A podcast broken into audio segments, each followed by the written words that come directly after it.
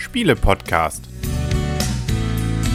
www.spiele-podcast.de Herzlich willkommen zu einer neuen Ausgabe vom Spiele-Podcast im Internet zu finden auf spiele-podcast.de und quasi mehr oder weniger inzwischen zum eher Karten-Podcast werdend sitzen wieder um die Karten herum der Henry. Das Blümchen. Der Christian. Und die Michaela. Genau. Letztes Mal hatten wir Karten, diesmal haben wir Karten und diesmal, letztes Mal waren es Lama, diesmal ist es Pearls. die Black Pearl ist dabei. Nee, es ist Pearls. Also es geht um Perlen. genau. Das ist der Englisch-Podcast. Ja, genau. Wir machen hier alles. Das ist Bildung, ähm, soweit es nur geht.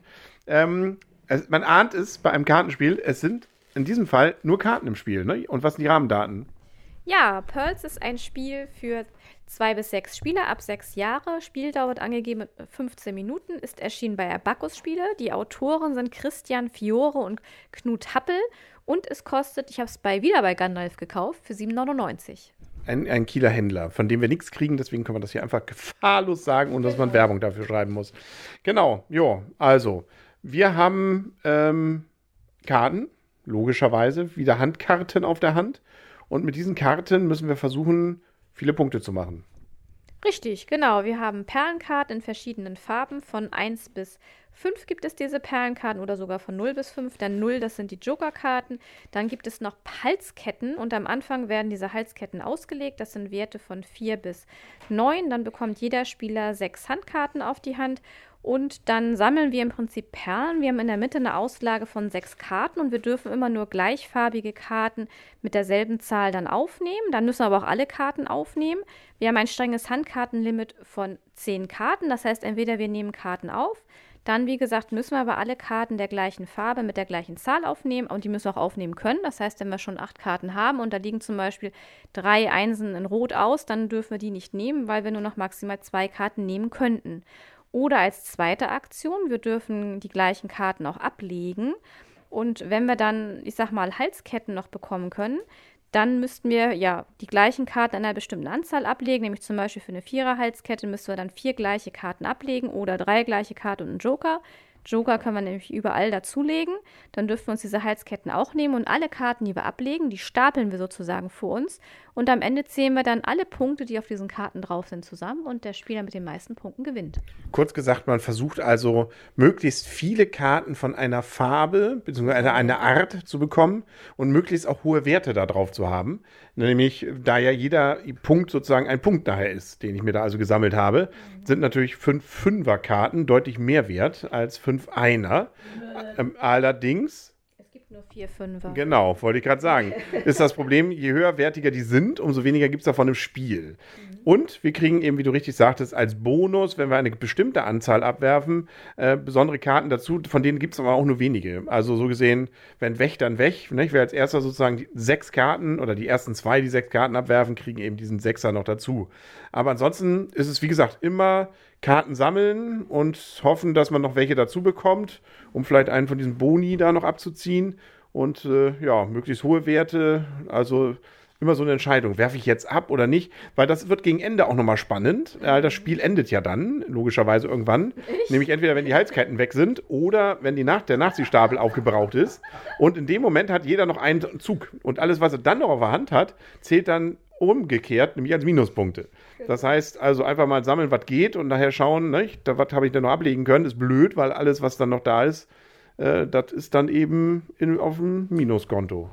Ganz genau, hast du richtig erklärt. Ja, so war das. Ne? Spielzeit kam, glaube ich, auch hin, also so ein Viertelstündchen. Macht also durchaus äh, so, dass man da relativ schnell nochmal wieder neu rangeht. Zwei bis wie viele Spieler waren es? Zwei bis sechs Spieler. Genau. Gibt es Regeländerungen, je viel mehr man sind oder weniger? Na, wenn man zu zweit spielt, muss man zwei Karten, sag ich mal, Sorten aussortieren. Man hat zum Beispiel die roten Einser nicht mit dabei und die, waren es die grünen oder die blauen Zweier? Eins von den beiden war nicht mit dabei. Also man muss auf jeden Fall genauer, man muss die äh, gelben Wertkarten 1 aussortieren und die 16 grünen im Wert 2. Also, und bei drei sortiert man auch noch was aus und bei vier bis sechs Spielern behält man alle Karten im Spiel. Jo, dann werten wir mal. Was sagst du? Was ich sage, also ich finde es auf jeden Fall ein Gelegenheitsspielerspiel. Es ist auf jeden Fall ein Familienspiel. Diesmal versappel ich mich nicht, hoffentlich, in dem Podcast, wie im letzten fünfmal, sechsmal, keine Ahnung.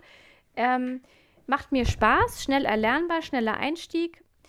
Macht auch zu zweit super viel Spaß. Also Christian und ich haben das Spiel auch schon mehrfach zu zweit gespielt.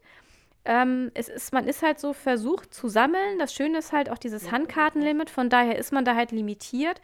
Es gibt ja so als maximal die neuner Halskette, die man als Bonus kriegen kann. Die ist natürlich schon schwer zu kriegen, weil man ja maximal zehn Karten auf der Hand halten darf.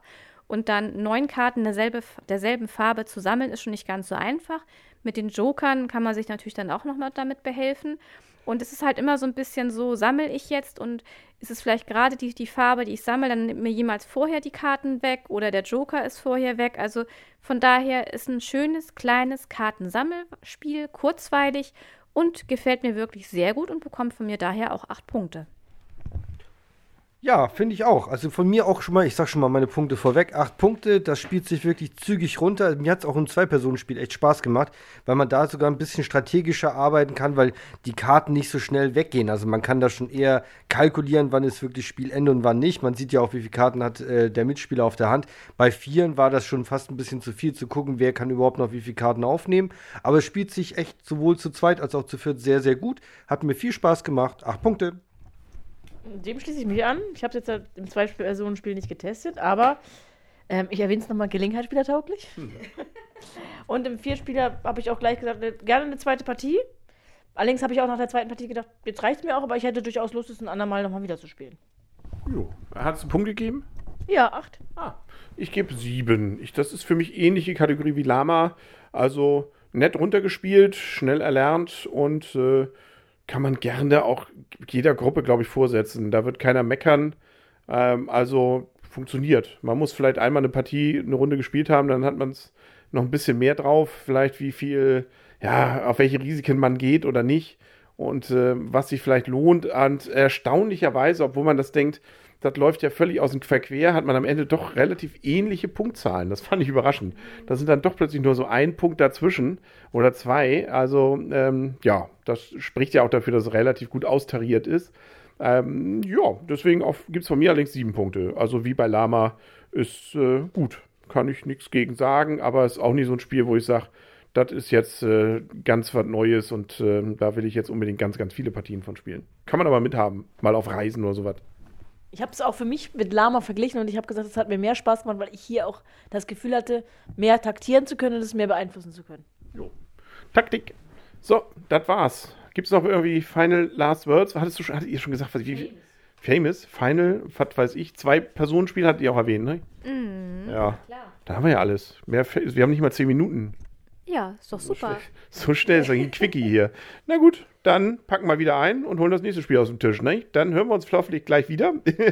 dann sagen wir auf Wiedersehen und wieder hören, der Henry. Die Michaela. Ja, Christian. Und das Blümchen. Und tschüss. tschüss. Haben wir beim letzten Mal haben wir gar nicht Tschüss gesagt am Ende, oder? Du, nee, ich glaube nicht. Dann machen wir jetzt nochmal Tschüss. 3, 2, 1. Tschüss. Geht doch.